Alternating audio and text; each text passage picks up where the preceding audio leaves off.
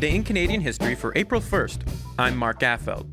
Every once in a while, here at Today in Canadian History, we find a story that is truly incredible.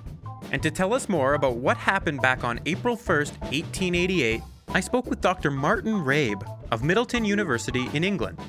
Hello, Dr. Rabe. I appreciate you taking the time to speak with me today. If you could, Doctor, could you please tell our listeners what exactly happened on April 1st, 1888? Well, April 1st, 1888 was a tragic day in the history of Edmundston, a town located in what is now northern Manitoba.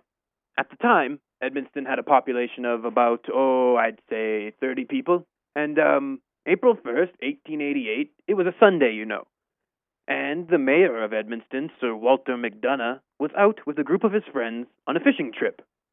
However, this fishing trip would prove tragic.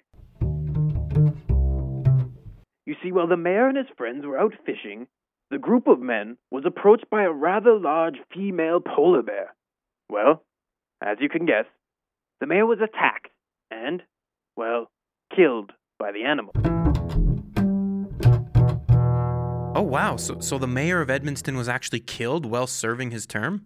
Oh, but this is where things get interesting.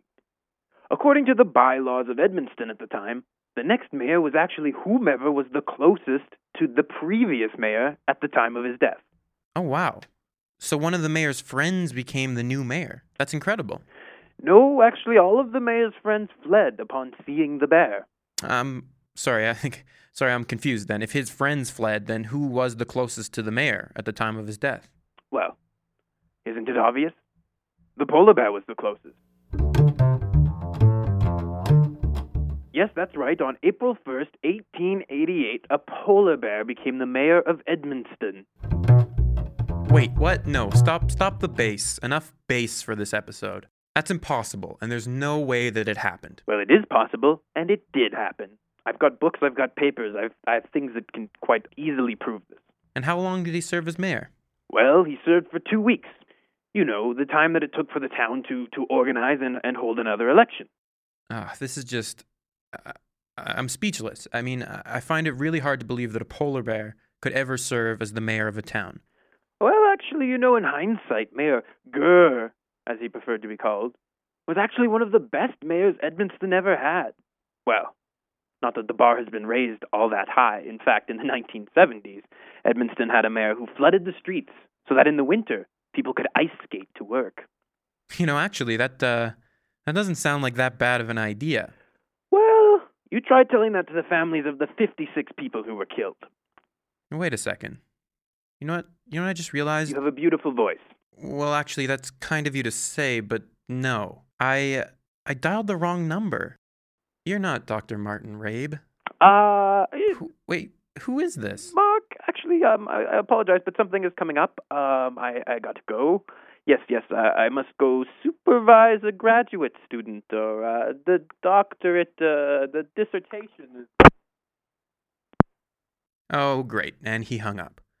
Uh, now what do I do? I've got half of today in Canadian history to fill. Um, okay, okay, think, Mark. Today in Canadian history for April 1st. On this day back in 1873, the first official game of what we now know as curling was played in Waterloo, Ontario. To learn more, I spoke with Dr. Anthony Morrow at the University of Waterloo. Dr. Morrow, if you could, uh, for our listeners, could you explain who was involved in the group that invented curling? Absolutely. Well, uh, just just to go back for a moment, um, it really draws into question when a sport becomes a sport, because as many of your listeners probably know, um, the roots of curling you could stretch it back to Scotland, um, but curling really developed uh, in Windsor, became the sport that we know uh, back in 1873. It was a, a group in Windsor um, led by John Ray, Dr. John Ray. Um, he was originally the only doctor in the town. Uh, later on, became mayor in the 1890s.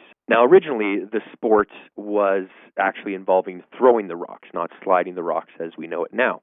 Uh, actually, the more jagged of the rock, the better, um, because the sport was generally played in a field um, instead of a sheet of ice. So just imagine a group of Scottish expats in a field uh, throwing rocks, and it was generally based on distance instead of hitting or aiming for the button as we do now. So the watershed moment for, for curling was actually on this day, back in 1873, when Dr. John Ray made breakfast for his wife's 46th birthday. Uh, he wasn't very handy around the, the kitchen, let's say that. He was uh, more busy outside the home. So, not handy in the kitchen. Uh, he said about making quiches. Uh, the quiches did not go very well and became, uh, well, more or less rocks.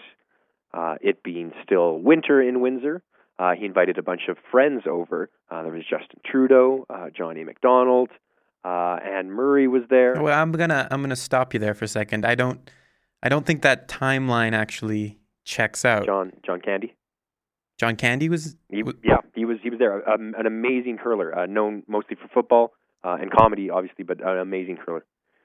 Uh, John A. Macdonald was on his on his team. They. Why do you why do you think it was called the the, the house? Shoot for the house.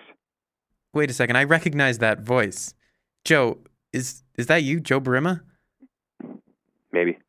I'm trying to do an episode of Today in Canadian History here, and that definitely never happened. Was that whole curling thing made up? Uh, uh who's who's to say? You know what? I, okay, yes, yeah, you got me. Uh, it was. I'm sorry. I know you've already done uh, an April Fool's one. I'm I'm ready. Let's let's do a serious one. Uh, on this day, back in 1923, uh, New Brunswick was voted as the least popular province in a nationwide poll. I don't I don't think that one happened either. I no okay. Uh, the great Mr. Dressup Fred Penner scandal of '92 began on this day. And I'm not familiar with that scandal.